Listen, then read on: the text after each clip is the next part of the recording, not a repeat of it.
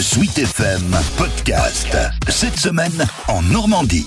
Cette semaine, en Normandie, on fait le point sur la situation dans les hôpitaux avec un zoom sur le CHU de Rouen.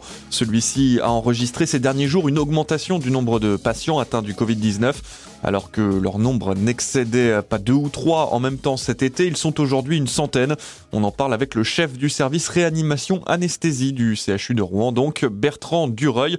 Bonjour, docteur euh, Dureuil. La période est plutôt tendue au CHU de Rouen, on l'a compris. Est-ce que vous pouvez nous résumer euh, la situation ou où est-ce qu'on en est aujourd'hui? Oui, on est dans une dans une situation à la fois d'incertitude et puis en même temps de montée en charge. Mmh. Euh, on est tendu parce que euh, nous avons à la fois euh, dans nos réanimations des patients, euh, les patients que nous prenons en charge habituellement, hein, euh, les traumatisés, euh, traumatisme de la route, euh, intervention chirurgicale urgente et, et complexe, sepsis, enfin infection, enfin voilà, tous ces patients-là qui sont habituellement les patients de la réanimation sont présents dans nos dans nos murs mmh. et se surajoutent à ces patients, eh bien une nouvelle pathologie qui est la pathologie Covid, enfin elle est nouvelle mais on la connaît maintenant depuis quelques mois, mmh. et, et, et donc ça ça crée euh, un afflux de, de, de patients sur euh, nos lits de réanimation. Et donc, quand on dit que la situation est tendue, c'est à quel point euh, en ce moment? C'est-à-dire que euh, on n'a plus beaucoup de marge de manœuvre, et donc là, on est dans une dans une dynamique de euh, l'ouverture de, de nouveaux secteurs de soins critiques. Alors, on appelle ça des, des, des réanimations éphémères, de manière à, à anticiper euh, la montée en charge de, de l'épidémie Covid dont on pense, d'après un certain nombre d'études épidémiologiques, qu'elle est peut-être loin d'être à son, à son maximum. Et donc, il faut qu'on se prépare pour pouvoir accueillir ces patients dans les jours, les semaines qui viennent, voire les mois qui viennent. Oui, euh, un de vos collègues s'est exprimé euh, dans la presse et disait que vous vous attendez à une deuxième vague extrêmement forte. C'était ces mots? Ce sera à la fois une... Ça, pour l'instant, on n'a pas encore le, on n'a pas encore euh, de certitude parce que les modèles épidémiologiques peuvent toujours être mis euh, en défaut, donc mais ils nous servent quand même de prévision. Mmh. Et un certain nombre d'entre eux nous nous prédisent une une vague qui va être euh, qui va être importante euh, et qui ne pourra être retardée ou en tout cas limitée que par des mesures euh, qui seront prises euh, à l'extérieur de l'hôpital pour limiter la transmission du virus on n'ira probablement pas jusqu'à un confinement comme on l'a connu euh, au printemps, mmh. mais sans le confinement du printemps, euh, on aurait été en extrême difficulté. Donc là, s'il n'y a rien qui régule cette transmission euh, au sein de la population, en tout cas des mesures qui ne démontreraient pas d'efficacité en termes de transmission de vira virale, eh bien là, on aurait un pic qui serait extrêmement, extrêmement élevé. J'imagine que pour vous, l'enjeu et, la, grosse différence avec la première vague pendant le confinement, c'est de maintenir les, activités euh, hors Covid, j'ai envie de dire, à, l'hôpital? Oui, vous avez vous tout à fait raison. C'est euh, un enjeu qui était qui était pas celui qu'on partageait lors de la, première vague. La première vague, il y a eu des déprogrammations euh, très importantes, donc euh, il y avait plus d'activité chirurgicale pratiquement en dehors des urgences, quel que soit le, le, le secteur d'hospitalisation, public, privé. Euh, les gens étaient confinés chez eux, donc il y avait plus d'accidents de la route. Hein, aussi, ça compte. Et donc les, les choses étaient, euh, étaient assez faciles lors de la première vague. Là, euh, on a euh, on a ces deux flux qui se qui se conjuguent là, comme je disais tout à l'heure, et qui rendent les opérations euh, bien plus complexes.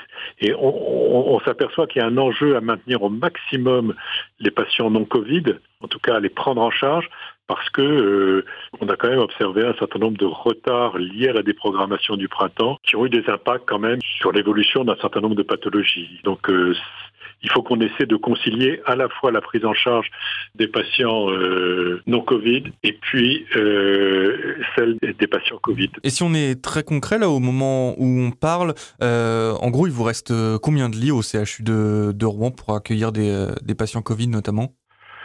Bien sûr, j'ai le chiffre en tête, mais il ne veut pas dire grand-chose parce que c'est à la fois des patients Covid et non Covid qu'on va qu'on qu va accueillir. Donc on a on a une petite marge de, de, de, manœuvre. Il y a des patients qui rentrent, il y a des patients qui voilà qui guérissent, qui vont mieux et qui sortent.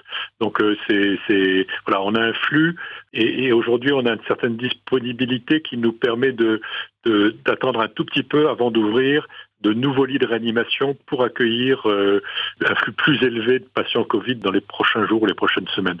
On a une petite marge, donc les patients de la région, euh, on sera toujours à même de les accueillir là dans les, euh, je dirais pratiquement sans problème.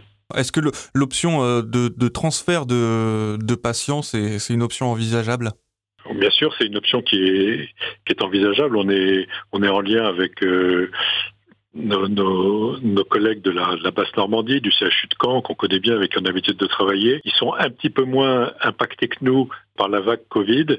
Euh, ils ont toujours beaucoup de, de patients non Covid, donc euh, ils ont des activités de réanimation qui, qui, restent élevées, mais ils sont montrés disponibles euh, en cas de souci de notre part, si on était euh, vraiment débordé, ce qui n'est pas encore le cas pour euh, pour nous soulager si c'était nécessaire.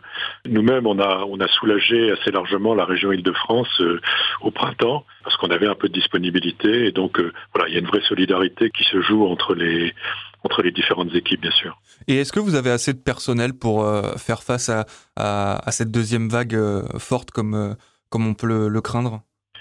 C'est sûrement l'élément de fragilité actuellement du système de santé, ce sont les personnels euh, soignants, les infirmiers, les aides-soignantes, d'autant que pour la réanimation, on a besoin d'avoir des, personnels qui aient des compétences en réanimation. La réanimation, c'est c'est un petit monde, il y a beaucoup beaucoup d'appareils, il y a beaucoup de techniques. Euh, ça nécessite un apprentissage de, de, de plusieurs semaines pour que euh, un infirmier qui voilà qui arrive en réanimation euh, trouve ses marques, soit à l'aise, puisse être vraiment vraiment efficace. C'est sûrement une difficulté parce que ça apporte une certaine inertie dans nos réponses.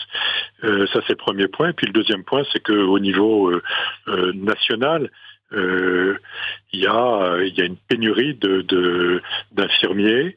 Euh, les personnels sont euh, voilà, sont un petit peu désabusés par moment et, trouvent que le, rythme à l'hôpital est devenu euh, difficile, moins de temps pour les patients, euh, euh, un rythme qui est très soutenu je peux pas leur donner tort. Je voyais également du coup donc euh, qu'il y avait un, un, appel à candidature pour les, euh, les volontaires pour euh, tester le, le, futur vaccin du, du Covid-19. Est-ce que vous pouvez nous en dire un, un petit peu plus Le CHU de Rouen déjà fait partie des, des établissements retenus pour, pour expérimenter un, un vaccin. Enfin, en tout cas, le, le, le CHU de Rouen s'est proposé Hein, on a un centre d'investigation clinique qui est euh, sous l'égide de, l'INSERM, qui permet de, euh, de réaliser des, des études de, médicaments ou de vaccins euh, qui sont nouveaux. Donc effectivement, on s'est porté candidat pour pour ces tests-là.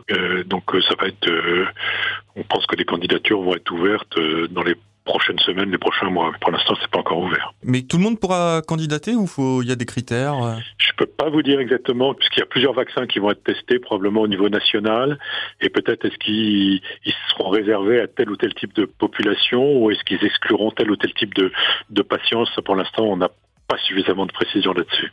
Ok. Bon, bah, on, on, suivra ça. Merci à vous, monsieur, monsieur Dureuil. Bonne, bonne fin de journée et puis, et puis bonne, bonne continuation, bon courage. À bientôt, au revoir. Merci, au revoir.